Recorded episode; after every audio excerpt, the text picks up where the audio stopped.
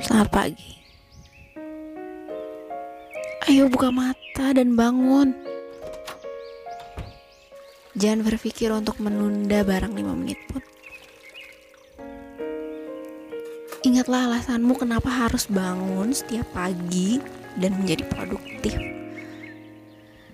Ya, untuk mengisi perut tiga orang tanggunganmu.